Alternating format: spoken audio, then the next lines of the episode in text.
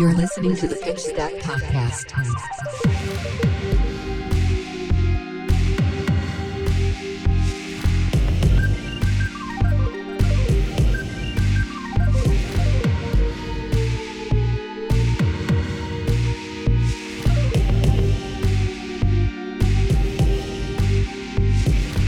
All right, welcome to the Pitch Stack episode 19, the 19th episode. Matt, how are you doing today? Doing well? Um, see, that's what I'm talking about. Is doing well, much like Fai at every single tournament. He's Um, doing very well if you uh if you look at Utrecht. Oh yeah, he uh, conquered Europe, uh, which no real ninja's ever been able to do before. Uh, so, Matt, I, I'm sure you have a rules interaction to present this week. Why don't you go ahead? Well, you see, I consider myself, you know, a an Azalea fan. You know, uh simp as some might say. However, however, not as much as I do for Viserai.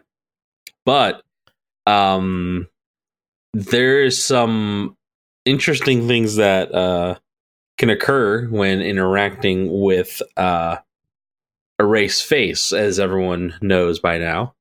And that card has been the uh the base for a lot of questions these days i'd say if you can ask many judges. Um so somebody asked if a race face hits a ranger right assuming they're the one playing arrows not a uh a Shiyana right i don't know it could be a Shiyana but um so let's just say uh, an erase face hits a hero, and they have uh, arrow cards. Um, what happens? Because this person uh, referred to the text of erase face that says, "When erase face hits a hero, cards and tokens they own lose all class and talent types until the end of their next turn." They wanted to know if it would cause uh, cards to lose the arrow subtype and uh, whether any shenanigans would ensue from there. Ah, What do you think? so I think inherently Arrow is a uh, Arrow is not a class or talent type, so I feel like it would be unaffected because, um, really, what's weird is why you would even have an Arrow in a Shiyana deck because uh, Arrow in the ledger. Red in the Ledger. That's an Well, arrow, so- and it's a specialization. Well, that's I mean that's fine, obviously, but so arrows actually arrows actually have a restriction where they are a weapon type and a type of attack action that specifically can only be played from arsenal and only if you control a bow. Um, uh, it, I don't think it's actually conditional on whether you control a bow or not. Uh, I may be. Oh, yep. No, you're no. You're right. You're right. I actually had it up right here just to make sure I wouldn't get into the situation. so yeah. so I erase face doesn't affect uh arrows. It doesn't cause them to no longer be arrows. Um that'd be weird because technically arrow is a restriction, not a uh not like it, it- being an arrow is specifically a bad thing for a card. Um it only limits the ways you're able to play an attack action versus other ways. So Mhm. It would actually be really good if race face affected them, but obviously it doesn't. Um, but because it is a uh, not a class type, I think it leaves the door open for a little Yeah. bowmanship from Definitely. other classes. I um, you are correct. That is exactly how that works. Like Um. Oh, jeez. Don't even get me thinking. Oh gosh. Could you imagine the possibilities? Yeah. I mean I don't know. It'd be cool. It'd be cool to think about. chain bowed by shadow. That's what I'm talking about. Yeah, it seems it seems to be that erase face uh is really, really, really good. Uh It is. and I underestimated that card actually initially when I played against it. And I was like, as Viserai, you know, you get hit by a sleep dart or crushed and then you confidence, and, never, you're like, uh, then you just take a turn off. yeah. Well, you know, you take it, and you're like, you know, it's not so bad. I can activate my uh, my grasp. I can uh, use uh, become the Arknight to filter my hand into like a setup turn where I just play some rune chants, la la la la, right? You know. But then I'm like, okay, yeah, I'll just take some damage, and I I'll plan to do the same thing. So I go, okay, become the Arknight.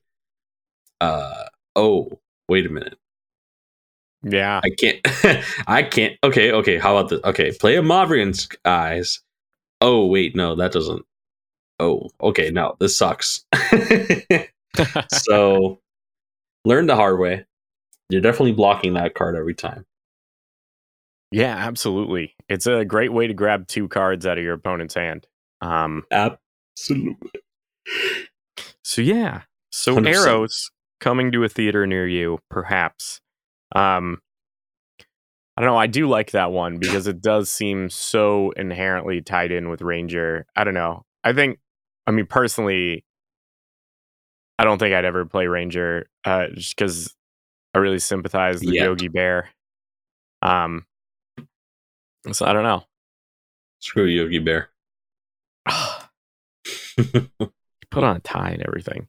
Um, so uh, we had a uh, we had a calling this week and a European Championship. Um, it was like the European Battle of European Championship Champions. I forget. It had a goofy name. Who's allowed to remain in the in the EU. EU? Whoever, whoever whoever loses gets last place is kicked out of the EU. That's phenomenal. Um, and it did happen. Everyone got kicked out of the EU. The euro crashed. It's terrible. Uh, so uh, what's interesting though is we had a European battle of European champions from Europe, and then we had the Calling Utrecht, uh, which is in the Netherlands. In case you didn't know that, that's where it is. Um, and both of these uh, were won by. I mean, they weren't exactly the same build, but they were won by the same deck um, and that is one Fai. Fai kind of just raking it in. Um, so the one that won the European Battle of European Champions, it uh, it was pure aggro, like full speed ahead aggro. Um, looking for that one turn kill combo, where the one that won the calling could pivot a little bit more. Um, but either way, uh, they both kind of did the same thing, which is this deck just kind of keeps taking cards out of your hand that hits you for 40 damage. And um, it's not unstoppable, but it doesn't seem great. Um, I don't know, Matt. What what are you thinking? You know, Fai has been this kind of meta defining hero so far, as far as I can tell, where everyone's trying to be prepared for it in the case that they play against it. Because if you're not prepared and your hero just doesn't have like a an inherent advantage over Fai, like being an ice hero or a guardian or something, you're just gonna get like swamp, swamped. You know, you're gonna get stomped. It's not gonna be good. You're gonna die. Right. This is really no way about it. So everyone's preparing their sideboards and their heroes for playing against Fai. And uh, rightfully so, because this hero is pretty fast. I have seen some insanely wide turn two plays, especially with double Art of War. Yeah. Um, it gets real nasty, especially when you are dealing with uh. So there's the two builds, right? You get the Mask Momentum build or the Mask of the Pouncing Lynx build, and ooh, What have you seen the most of? Because I've seen them mostly. I've seen Mask of Momentum. so it seems I that mean, most I'm sorry, Mask. I've seen Mask of uh, the Pouncing Lynx, but I, I, I do think that a lot of decks are running both. Yeah, um, almost every deck I've seen is running both. It depends on the matchup. Um, specifically, you can absolutely destroy Illusionist with Mask of Momentum, combined with uh, with Tiger Stripe Shuko. but obviously, um, stubby hammers ends up being significantly more disgusting here. Uh, it's weird. I feel like I've seen significantly more of the Mask of the Pouncing Lynx build. Uh, what's also interesting to me is I've seen a lot of Blossom of Spring. Um,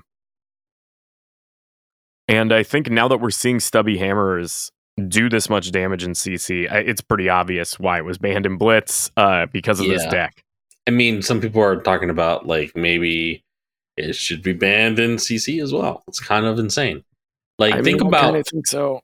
It doesn't block, right? So like you got to factor that in. But also like what it does in this deck is like four times what a single Goliath Gauntlet does, and that card's okay, right? Yeah, I that mean you're easily adding okay. eight nine damage per turn with yes. it, or in the one turn here, which is and it's, and it's creating breakpoints is what it's also doing. Absolutely, which is um, gross. So what you what, what what Stubby Hammer says is that all right, this turn you are Cheerios Briar with like all upside. Yeah, all attacks and no non-attacks. That's essentially what it's saying. Is like your Cheerios Briar, go ham, right? And it's it's so so gross, especially when they lead their turn with like a Stubbies, a a card with like a a reasonable blocking power, and they respond with an Art of War. They get over your block, then they play the uh, the one that buffs all their draconic chain links moving forward. Uh, some decks are running that one, I think. Some aren't. Uh, can't remember the name of the card, but uh, but yeah, no, it's it's it's really insane. Yeah, it absolutely is. Um I do notice a lot of decks are running three chess pieces, which is very interesting to me. Uh, they're running Blossom, Furnace, and Tunic.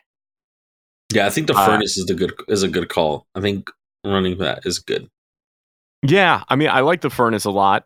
I think um, it, it seems to me that most of the decks are defaulting to Blossom Mm-hmm. Uh, then they're using Tunic for like a. You know, I'm not entirely sure. I guess you use Tunic that's the, in the I, That's matchup. the Frostbite. Yeah, that's the yeah. Iyslander matchup card. Um, yeah, Blossom of Spring sense. is the like, I yeah, I'm playing solitaire. Yeah, essentially, and like I don't care what you're doing, just keep playing your cards, and I'll take my turn, and then you'll die at some point here. Um, and then furnaces were like, okay, I'll respect your block or I'll respect your attack. I'll block with my chest and a card. Yeah. It uh it's pretty gross. Yep. Um so it's interesting, right? You look at this deck and I don't know, do you think something ends up getting hit in this deck? You know, a conversation I've had. I don't know if I've we've ever talked about this on the. I'm sure we talked about this combination. Um, that's very popular on the show before and uh and in person and whatnot. But um, something that's obviously more uh prevalent now and then right before Chane got CC, but belittle minnowism I think is very problematic. Oh, 100 percent. So like, I think that belittle minnowism could die for the sins of like Stubby Hammers. Because Stubby Hammers is good in this deck, literally just this deck. Yeah.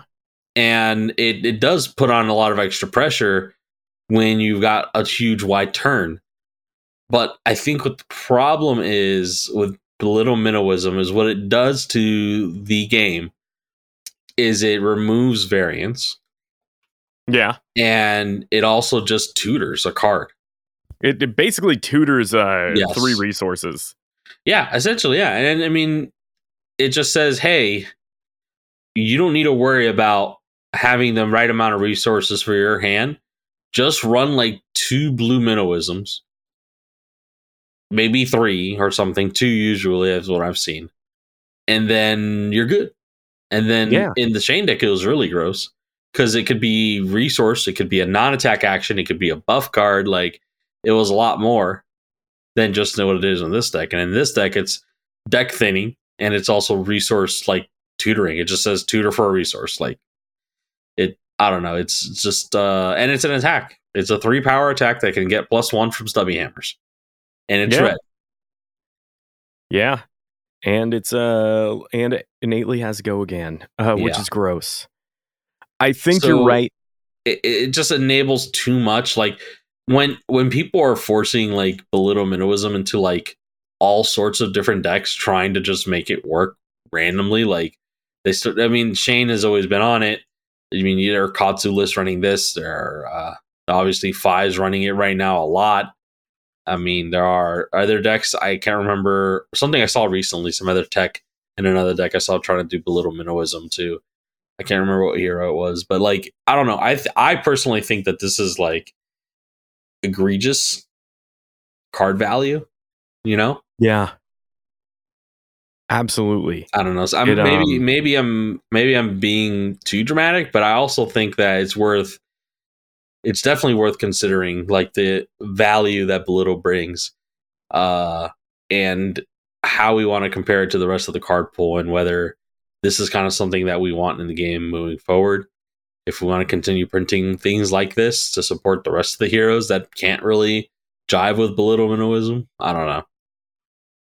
Yeah. I so I I think you're right. I think if they're going to hit something in this deck, um it has to be belittle minnowism. And the main reason behind that is because you don't want to ban a valuable card. Um that's like not a good thing to do. Obviously, most majestics don't cross that threshold of being like a valuable card or anything like that. Um but you know, I mean, you look at the the enablers of this deck and what's causing you to draw so many cards and do so many gross things. And you know, you look at Art of War. Art of War to me is a very fair card. It's it's extremely powerful. It's one of the most powerful cards in the game, but it's very fair. You look at Tome of the Firebrand, which is allowing Fai to draw cards. Yeah, but that You- that one's not even being played in every deck. Yeah, exactly. And so I think 100% you're correct. It's belittle minnowism. Um, I, I think stubbies could be banned, like also, but like I think what they'll just be doing is delaying the inevitable. Like eventually, something's going to break belittle minnowism, or something's going to threaten to break it when they start designing it. So, I like, mean, I think we have a we have a 60 damage in one turn ninja deck. I, which is uh, this this if this isn't what does it. if I don't know what what else does is. it, nothing nothing ever will. Um, yeah. So like, what you got to think about is like, okay, what does Fai do? So like, let's say what what's Fai what's the Fai deck look like when you take out the stubby hammers, right? It's not that different. Um, it has less potential to randomly win out of sort of nowhere. I think it requires you to kind of like have your art of war turns, is what you would say, and try to rely on whittling your opponents down to like a an OTK range, right? yeah, absolutely. I mean, that's kind of what they do now, but it's they're more flexible with it because they can just be like drawn to the nuts and then be like, here's like salt the wound for like twelve after like a thirty point turn. Um, but if you take out belittle minnowism, which you do also, is you take out the consistency. Yeah. That is interesting. Yeah, I think that's the key, right? Is needing the blue. Like I think that's the thing, right? Is Fai so desperately needs that blue each turn. Um just to like power through stuff that uh I don't know. I think I think the ability to tutor for those resources is I mean, that's insane to me. Like that I think that's the thing you get rid of absolutely. Um and it's really weird to me that you know, I think what we do what we're going to see is we're going to see cards that are banned in blitz and commoner and then that's slowly going to work its way up to classic constructed. Um so I think that we will see all three of those cards hit. I think we'll see minnowism, belittle. You know, it's really funny. really, they could just. I think we're on, little. We're thinking on the same thing. Just ban one of them because. I mean, just Yeah. hit belittle because like minnowism without belittle is kind of just like really not good at all. it's Yeah, you actually know just what? terrible. Actually, I don't really hate it though if you are just going to uh I I I I think you're okay just hitting belittle. I think that's fine. Um, because What? I mean, Minnowism will still see some play in like a Cheerios Briar build. Um, Will it though? I mean, maybe it's still a playable card. I think. I mean, it's yeah. I don't know. Um, that card that came out in Everfest, that rare, um, smashing. Does that give plus three whether it's out of Arsenal or not? Oh, what smashing good Oh, that time? requires you to play it out of Arsenal. Right. Okay. Okay, so Minnowism isn't the worst. I'm just thinking of zero costs that give like plus three with no condition. Um, yeah. but that one doesn't have to be out of Arsenal. So Hmm. Yeah. I mean, I, it's it's a little bit better than Nimbleism. So the uh, Minnowism. yeah. Well, I don't know. Maybe they're not better. It's different requirements. Yeah, the Nimbleism is cost one or less, and Minnowism can be a lot more cards actually. Yeah. Hmm. Interesting. Well, it's it's definitely something to consider. Um, I, I feel like one of these things is going to be addressed soon. Soon, hopefully sooner than later. Hopefully, we have Nats and uh, and uh, the World Championships coming up in this year, so I don't know if uh, they're going to give some more time to the meta to kind of figure out uh, whether we can just deal with Fai uh, as is and adapt, or if they're going to have to step in. Yeah. I mean, it's interesting too because I feel like in the next set they will. I, one of the things this game is missing, in my opinion, is anti aggro tools. Uh, like initially, you were able to like hold that down with Oldhim, or you were able to hold it down with Bravo. But to me, it seems like Guardian has kind of Guardian has kind of lost its way. Uh, you know, do you feel the same way? It's hard to say personally, just my own anecdotal experience is that I haven't really played against much Guardian lately. Um, I think it's because Prism's still in the meta. Right. Uh, I mean, I was really hoping she'd be gone soon, just so we can kind of finally clear out the the high end of the Living Legend board, and we kind of see what our meta is going to look like for a much longer term. Yeah. Um, see, like the current stats as they are. Let's see. So Prism is last updated was June 13th, and that she's at 848 as of that last month. Right below her is Briar at 558, nearly 300 points difference. So, you know, it's uh it's kind of uh, a long ways away before the next uh, big living legend hits after uh, Prism gets the boot. Well, I mean, I well, I guess like that's the thing, right? Is speaking of living legends and the race there. I mean, looking at the calling you Utrecht, right? Uh, and the top decks. Uh, do you care to take a guess at which deck had the highest conversion rate from day one to day two?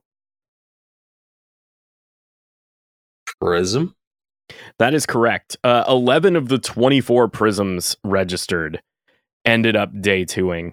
Um, Um, not bad. Yeah, Not not, bad. bad. at all. I mean, the second highest conversion rate is Viserai.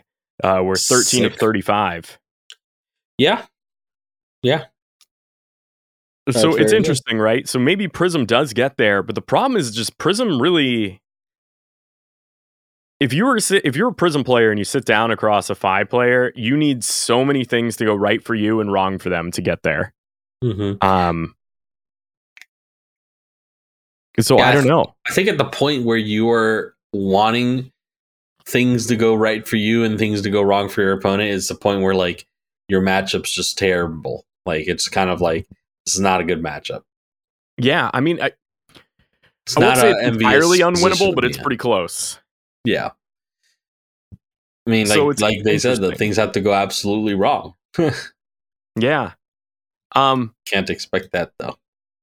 So looking this over though, uh, the deck that ended up with the highest amount of day two pilots uh, ended up being Viserai, which I think is very interesting. Hmm. Interesting. So, why do you think, as a Viserai player in this particular meta, Viserai is doing so well? well, I think it's the players playing him. Um, and I think it's uh, very not a difficult deck to play, but it requires uh, some experience to really master it. There are a lot of moving parts. It's not like a um, it's not like it's a hard deck to just play. But uh, I also think that he just has so much consistency and his tools are very strong. His split damage is very dangerous. Uh, and if you're not prepared to block correctly and uh, prevent damage where you need to, then I think uh, you're just gonna see yourself losing. I don't know. It's Viserai has some really insane ways to go wide, even with a package of cards that can threaten a lot of damage all at once, like Shrill of Skullform for seven. Like Yeah. Even on bad turns with like two card hands and like an arsenal or like even less than that, like you can just be like, okay, uh you know, pitch for uh, or play a Mauve Sky, play a Shrill pitching, and then Rosetta. It's like three cards. And you're threatening, let's see, assuming Shrill doesn't hit, you're threatening uh 12 damage. Right? That's red Shrill. Yeah. Yeah, I I think you're right. and that's like on a three card hand and you get you make them give you two cards or two cards and and plus right or a reaction and a card if it hits then Mauvrion Skies gives you another one two or three ring chance so that's one or two Hmm. or three more damage That is interesting. I mean, you see a lot of uh it's interesting too, where I think the way one of the ways that Viserai preys on Fai in particular is that if you look at a lot of these Fai lists, um, they get into the situation where they break their tide flippers going for an OTK. And if you as Viserai are able to survive that, they've suddenly lost their only arcane Mhm. barrier for the rest of the game. the the one thing if like this is like advice to anyone playing against Fai is like if you see them crack the boots, if you see them crack the the the arms, boots or whatever. I mean, the boots you can't really see that coming. Like that's going to be a while because they're not going. to Everything's going to have to go again until like the very last chain, like a salt the wound or something. Yeah. Uh, or like a uh, what's the one that's like a power two plus three, right? That's usually the one they hit with it. Um, but the, once you see see them crack the arms, right? That's when you're going to start committing to blocking. Yeah. And I th- and I've I made I messed up so many times playing against Fai the way I wanted to block correctly all the time. Because you have these attacks that are just coming in for one or two, and then your cards block for three or something sometimes, and uh, it's not like you, you want to make sure you're blocking as much damage as possible, not giving them on hits uh, to add to Salt Wound's power or to give them a uh, a timely uh, pouncing mask trigger yeah. um you're doing damage control the second they they play like that art of war they crack that uh they crack the stubby hammers you're playing damage control you're gonna start blocking that's all it comes yeah, down to absolutely. and then you're gonna give up your turn take the damage they're gonna have a four card hand and then you're going to draw your hand back up and then from there uh survive so you can take the tempo back Yeah. then you put the pressure you don't let go I think I've it won, really I've won a couple matches that way, but it's it's still very it's still a very difficult matchup once they start to get that huge swing turn. You know, Yeah. I don't it's interesting to me that a deck that so obviously telegraphs when it's going to go off um has such a has such a high win percentage. That's fascinating to me. So, I don't know. yeah, I don't know. Maybe it just doesn't matter. You know, like at some point we're like, you know, just think about the amount of cards that they can play. Like at some point, it just doesn't matter whether they telegraph it or not, because Yeah. now now they're creating the break points that they need to force you to block one or two cards, and you're not going to just spend even if it is, even if it does mean they get an on hit, I don't think it's worth spending two cards to block that attack. You know what I mean? Like unless, for one damage, you know, like if it's a four power and you've got two threes, right? You don't want to block out two threes usually, right? Yeah. Just to stop an on hit.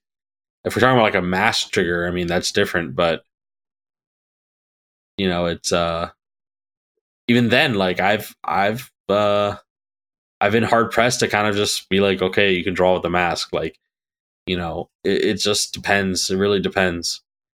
Most of the time, you definitely don't want to let them draw, but No, definitely not. I wouldn't put it out of the question. Huh. I don't yeah, I don't I mean this deck baffles me in a lot of ways because it's just what it does is so simple. Um and there just aren't a lot of tools in this game to combat that. And I think that is what's fascinating to me. And don't get me wrong, like I have five built uh Yeah. and foiled out. So I'm like I'm not like campaigning for this deck to disappear. I uh I'm more just um I'm more interested to see what tools they print to kind of like I don't know, close the uh the skill gap. Um Interesting. Yeah. Hundred percent. That's that's a good way to put it. well, I want to I want to delve a little bit more into the calling Utrecht metagame. Um so I'm just going to list off uh the day 1 to day 2 conversions and then I'm going to get into some numbers that I think were fascinating. So Viserai uh, has the highest number of day twos, 13 to 35. Uh, Fai has 12 of 46, so it's one fourth, but it's the hot deck everybody's on. Um, Prism 11 of 24, Briar 10 of 34, Bravo 6 of 16, Oldhim 4 of 13, Dorinthia 3 of 10, Dromai 2 of 17, uh, with the lowest conversion rate of a day two deck. Boltyn 1 of 3, Iyslander 1 of 6. Um, Wow, Dromai. Whew. Rough. well, so something really stuck out to me here. Dash had 13 entries. That is Ooh. just as many as Oldhim. Uh, there were only one, two, there were only five heroes with more entries than Dash, and not a single one, I think uh you know it's funny. Not a single dash day two. not a single one. It's unfortunate. You know, it's funny. the I think it's not a bad call. It's not a bad call, but I think that the rest of the field, as to for as far as like what Dash is trying to combat, I think the rest of the field is not good for Dash. Uh, Dash is being played into uh, Fai to try and get them to break their equipment um, with the T bones and stuff. There are a couple other heroes that are also being played that have soft equipment that they're trying to break, which is why like people are playing into da- playing as Dash now to try and play the nine T bone strategy with the megantic shock mega- magnetic shockwave or whatever. I think that's my theory, right? Because I already had Well- this conversation with somebody else uh, a week or two ago, saying that maybe Dash is actually pretty good into the meta with uh, well, so this is interesting. with Fai. um, because you did make a great call uh, with T Bone. The problem is that there was a very uh, there was a very clear answer to this, and um, and that unfortunately is that uh, you can just run Breeze Rider boots, uh, which is battle worn. Mm, for sure. Um, and so you keep getting that minus one counter. Although technically you could like also run scalers, um, or even tide flippers, really, because you can just defend with anything, even if it's a zero. Yeah.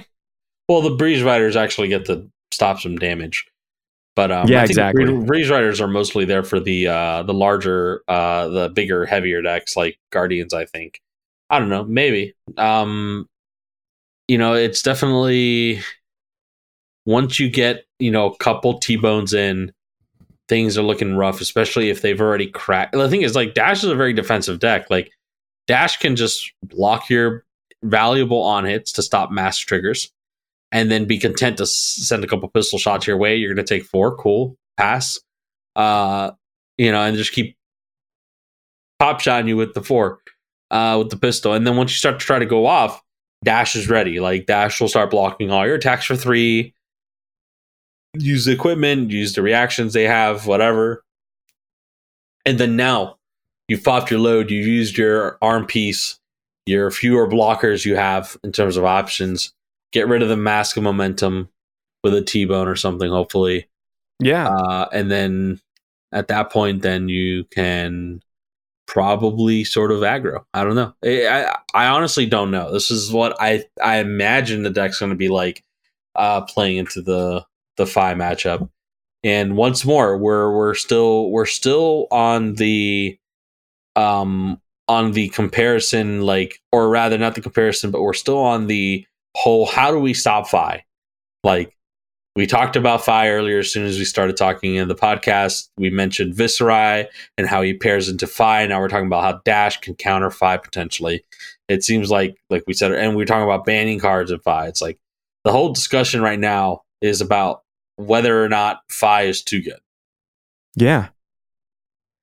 And um you know, it's interesting, right? Cuz I think Pistol Dash isn't too bad. I just don't I think the pace isn't there. And then I mean, like I haven't seen any of these any of these dash lists that went to Utrecht, so I couldn't really tell you exactly what's going on. But if I had to take a guess, it's that uh, erase face absolutely destroys this deck. Dash, yeah. Well, yeah, sort of. I mean, I mean, uh, it just as, turns off what eighty percent of your deck list. Well, it just says don't don't boost. Pretty sure. Yeah, you can still do everything else. Still load your pistol. Yeah, you can still up. do everything else. That's why I think Pistol Dash uh, isn't vulnerable to erase face, but Pistol Dash at the same time, though, uh, Ooh, it's just not putting out enough damage. You know what? I uh, induction chamber text Oracle text is once per turn action reaction or once per turn re- attack reaction. Remove a steam counter from induction chamber. Target mechanologist pistol attack gains go again. Ooh. so yeah, there's uh, there it is in the flesh. So that's a chunky. Um, same so thing with that, plasma purifier. Says uh, mechanologist pistol you control gains plus one. So yeah, it's not a. It's not great. Deck sucks. Uh, so here's something else that's in- here's something else that's very interesting. Um, ten Lexis entered the tournament, and not a single Alexandra player made day two. Huh. Um, which I think is fascinating. That was, a, that was a funny joke there. I like it. I don't know. That's I've been I've always I don't know. I've been doing that a lot recently, and not it not everybody picks up on it. But I always refer to adult Lexi as Alexandra. I don't That's know. pretty good. I go for it. It doesn't always work. Uh, so Lexi is um. So this is really interesting, right? So you do get frostbites, which is the difference, but this deck is, to me is a worse Fai deck. Um, with Lexi, you you telegraph so hard when your go off turns are, and because they very specifically require you to have two cards, uh, like either three of a kind or Art of War, it's I'm perfectly fine just sitting back and blocking for that turn because chances are you're not going to draw into another turn, uh, and then you'll leak a little bit of damage through. And I think that's what's interesting to me is Lexi has so many different cards that need to be drawn specifically to enable these huge go off turns where Fai can kind of tutor for them and he can make do with the time being with wide damage. And I don't know, I uh, I even played Dromai into Lexi and I had absolutely no problems. Uh, well, I uh, I was just gonna say that uh, Lexi, as far as I remember it being, is like you know, you go off and wide when you can, but I feel like you have just a good tempo with the uh, relevant on hits and discards and frostbites where like you're content to do a couple arrows a turn, you know, two or three arrows a turn and kind of just like make them block or discard or make some frostbites and then pass. You know, it's enough to slow them down where they're not really dealing any relevant threat to you. And you can go ahead and pick it back up on your next turn and continue to do the same thing. and then uh, hopefully at some point you do get to draw one of those good massive powerhouse cards like Art of War or Three of a Kind, and then you kind of just go off. Yeah. I think I I think you're 100% correct. It just it telegraphs I think is the main issue. Um Right. I mean, it's uh hard to be able to play on your go off like, you know, three of a kind turn your rain razors when you have to play it first. yeah. No, 100%. That is very true. Um so looking over these lists, uh let's see Rhinar uh just Rhinar at, at its whole uh doesn't Rhinar doesn't suit high level competitive play very well because you can play 100% to the top you can be the best player in the world and 100% of your skill level put it in and there's just too many random moving parts going in um so i'm not surprised that Rhinar didn't day 2 um Katsu inferior ninja didn't day 2 Kano did not day 2 um Wow. Oof. and two people paid the entry fee to this and showed up with Azalea Hell yes. I respect Uh, it. same with Levia. So I don't know what's going on. Um, I you know, do. you gotta you gotta respect the commitment. You gotta respect the the the per, the endurance. You know the the what's the what's the word the persistence. You know, they Yeah. they they insist that these heroes will win them games, and I you know what honestly I love it. You know I I want Levia and Azalea to gain living legend points. Uh, Yeah. Azalea still has zero. Levia has like eight. Somebody Huh. get Azalea her living legend points she deserves. oh, they're gonna try. Um, You know, maybe I, I, I maybe I want to do. Maybe I'm going to start playing Azalea, and I'm going to get ready. and I'm going to take her to the calling and give her some living legend points. We'll see. yeah. I mean, As if I could do that. sure. can do that. A man Um, can dream. I do want to talk about a deck here that had three out of ten of its entries go into day two, and that is uh, Dorinthia.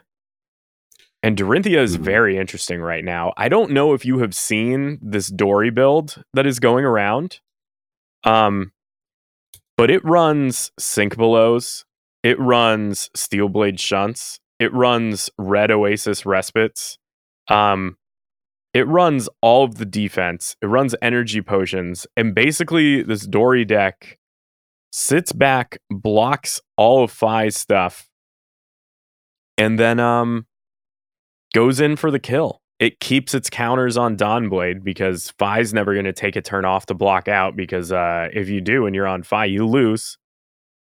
And so this deck is very interesting to me. I think more people are going to be on it pretty soon. Um, I mean, it's never going to be a tier one deck, but I think its Fai matchup is absolutely amazing.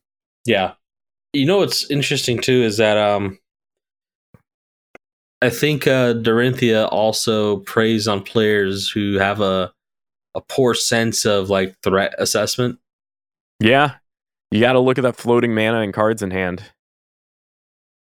You know, and also like whether or not you need a block here at all. That's kind of like a big thing. Players kind of just are like uh willing to block anything. And you gotta Yeah. be careful with Dorinthia. It's just not the case. No, not at all. And that's um I don't know. That's the most interesting thing to me is maybe maybe this deck does have some uh this deck might have legs. So we'll see. Oh, she got legs. I see they're Um, playing the twenty-five dollar pre-con card. Yes, yes they are. I almost traded for my third and final one today. Um I've you? had a pet Dory deck for so long.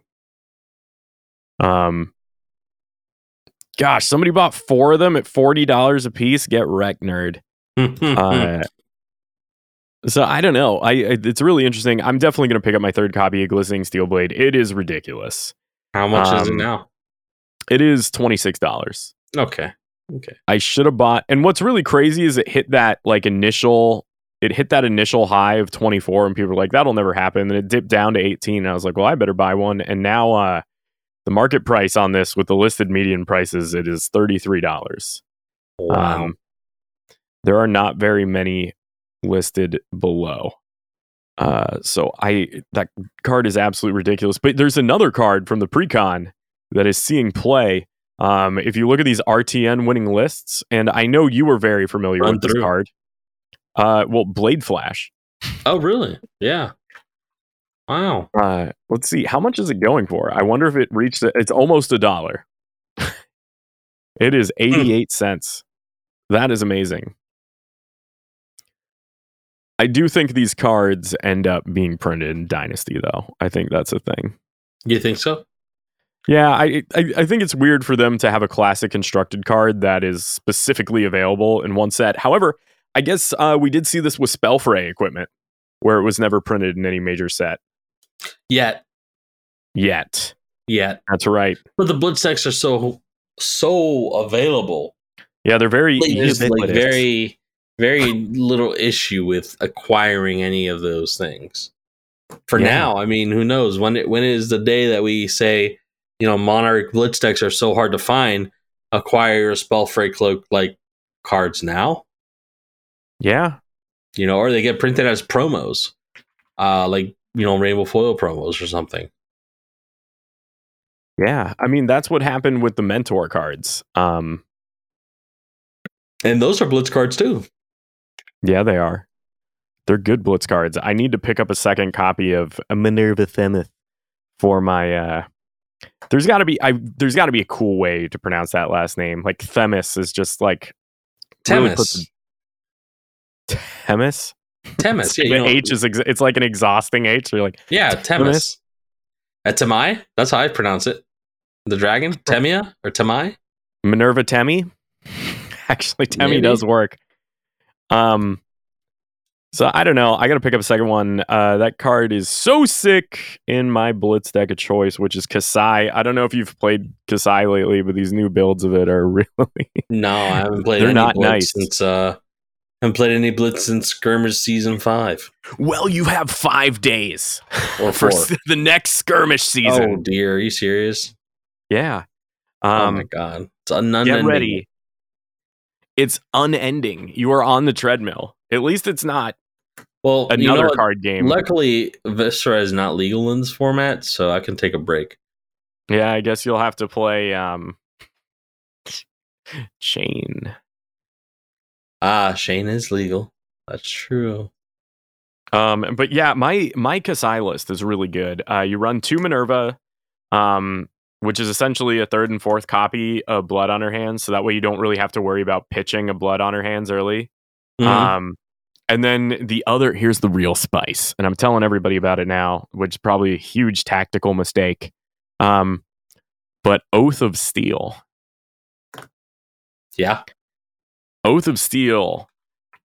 Um, if you can get it off the same turn as Blood on her hands, phenomenal. However, uh, Oath of Steel is really good if you have a Minerva in Arsenal, um, because you are suddenly doing absolutely nothing, and you are swinging at a breakpoint of four with both your cards, uh, both your swords. So Oath of Steel is actually surprisingly good uh, because it buffs both your swords, which is unusual for a card to do.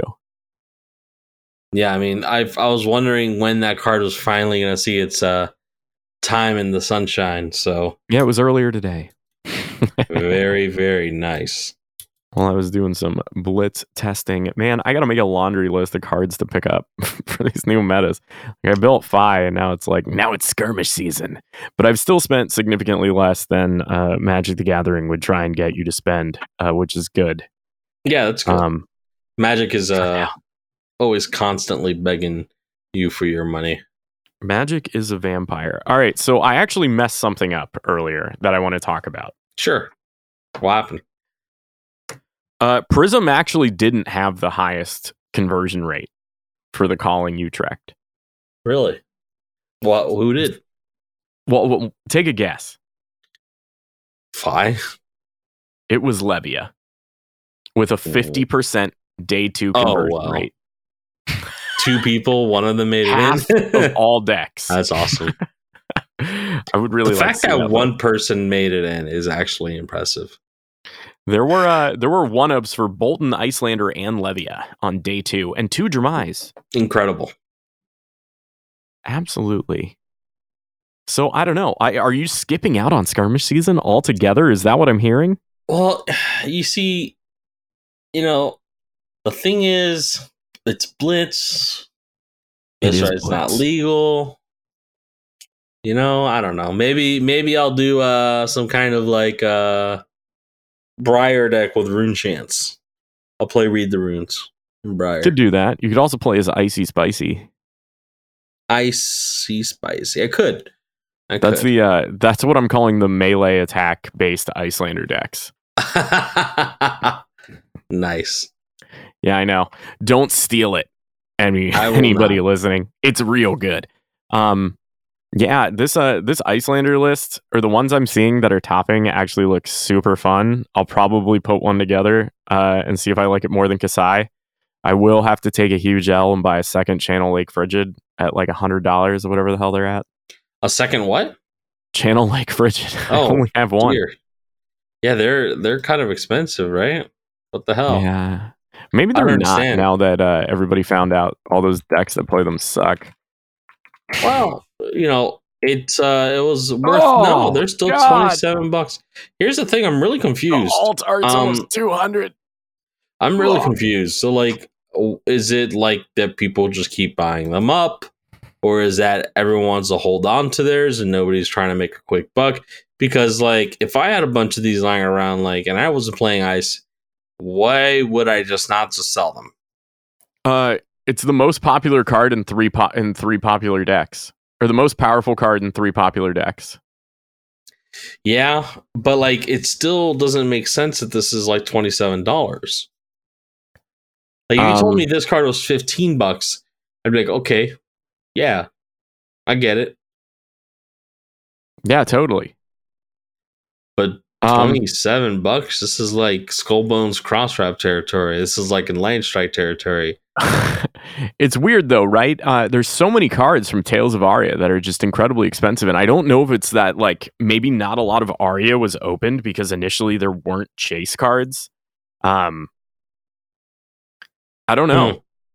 It is interesting though, right? Almost all of the uh, almost all the equipment is still very expensive. Yeah, it's not really uh, what's the word? Comparable, you know. Yeah, absolutely. So I don't know. I am excited for skirmish season. Uh, it's going to be weird. I don't think it's going to be Fai dominated. It seems to me to be very Iyslander heavy format right now, which is cool. I think that's real cool. Um, I'm seeing a lot of Kano as well. Kano appears to be hot right now. So it's the Um, wizard format. It is. It is the format for wizards, not by wizards. I was gonna say four wizards by wizards. Definitely not by wizards. I don't know. The uh so yeah, I don't know. It's it's a weird format ever since Oldhim got bopped. So um so we'll see. Uh I don't know. This is I feel like this has been a slow news week. Um, yeah, there's there's just not a whole ton of stuff going on. I mean, we had the calling happen. You know, obviously there's more where the nationals occurring. Um, small bits of news coming up here and there. Um, there was a there was a small bit of news that came out. Um, Premier Card Grading uh, announced a partnership with uh, or Flesh and Blood Legendary Studios announced a partnership with Premier Card Grading. I did see this. Um Yeah, is this the cards they- are coming pre-graded? Is that that was the thing? So yeah, so all gold cold gold cold foil prize cards will be PCG raw grade authenticated nine plus. Huh. That's interesting. Mhm. Um, that's a lot of gold foils in the shredder. yeah. Oh, and also, um, here's another interesting tidbit for the. This is a quote from the article. Uh, from for the creme de la creme, being the calling champion prize card, currently Crown of Providence full art, and Pro Tour Champion prize cards. These will be fully graded and slabbed at T- PCG 9.5 or better. All copies of these cards that grade less than PCG 9.5 will be destroyed. Damn. Straight to jail. hmm Holy cow. That's Still weird. makes you wonder why, you know, why people still choose PCG. I mean, I don't know. Now, it does make you wonder, but like PCG is a really good card grading company. Their cards, their slabs look really nice. Um, and the, whole cool partnership thing is is is cool. Uh, and you, I don't know if you heard, but soon enough, uh, PSA is also going to start uh, opening up their submissions again. Oh, really? Yeah. Huh. So I don't know if you know Flesh and Blood players will continue to hold this preference of PCG and BGS uh, and all these other like extra grading companies, but PSA has always been kind of like the gold standard. So I wonder uh, if this is like a move to try to solidify themselves um, further for Flesh and Blood, and not to Yeah. uh, not to lose any future business. I mean, I think that's exactly what we're seeing is that uh they're entering this partnership for exactly that reason. Um it's still weird though. I think it's weird to have like one company having that kind of like grading. I don't I don't want to say monopoly, but it is weird, you know? Yeah, I, I agree. I, I'd like to see other companies, you know, take a crack at it as well. But ultimately, it does come down to the consumer to decide where they're going to spend their money and what company, what kind of graded cards they'd like to spend that money on. So Yeah. it's like it's almost like the consumers are the ones who are creating this, like, you know, environment where uh, only PSA or like the top, you know, grading companies are the ones that prevail. Um here's a question. Uh do you own any graded cards? I only own one, and it's a PCG graded uh, Prism Cold Foil uh, Hero promo. It's a nine. Interesting. Yeah, I um I don't. Um, yeah. I've never owned any other graded card. I got this one graded because it was free, um, but I never owned any other graded card. That is uh that is interesting. I wonder how many well, I mean, I guess if you have a gold foil, you're gonna get it graded. Um Matt, before we close out this episode, I have a little treat that I wanted Oh. to share. Um, what is that? and I think that you once you hear about this, you'll you'll realize how badly you were waiting for it. Um, and uh, I know people at home are sitting just absolutely drooling, waiting to hear the results of the formation of the Snag Cartel. So, Oh yeah, um, I would like to know. Well, here's exactly what happened. If you click on it, uh, the same amount are available from the same sellers Oh, nice, at the same prices. excellent. Not a single snag has sold. Well, Um, actually, that's not true because I bought three. Okay. Maybe it did go up in price. Uh, let's see. View sales history, filter sales, first edition rainbow foil, view. All right. So since we published our last episode, do you care to guess the total of sold first edition rainbow foil snags? Hmm. Two. It's been three. Uh, you bought all three of them. Oh yeah, that's me. the cartel happening slowly one day at a time soon this is going to be a $200 card just like castle games detroit is selling for right now um so i'm looking forward to it snag stonks um Absolutely. I'm still So on I the think- Snag Cartel. it's gonna happen i think that about does it uh for this week unless you had anything to add No, and I uh, hope everyone out there keeps uh, slinging those draconic attack actions to continue the draconic chain. Yeah. keep on Dracon. Ugh. Yep. Ugh, I'm gonna end it.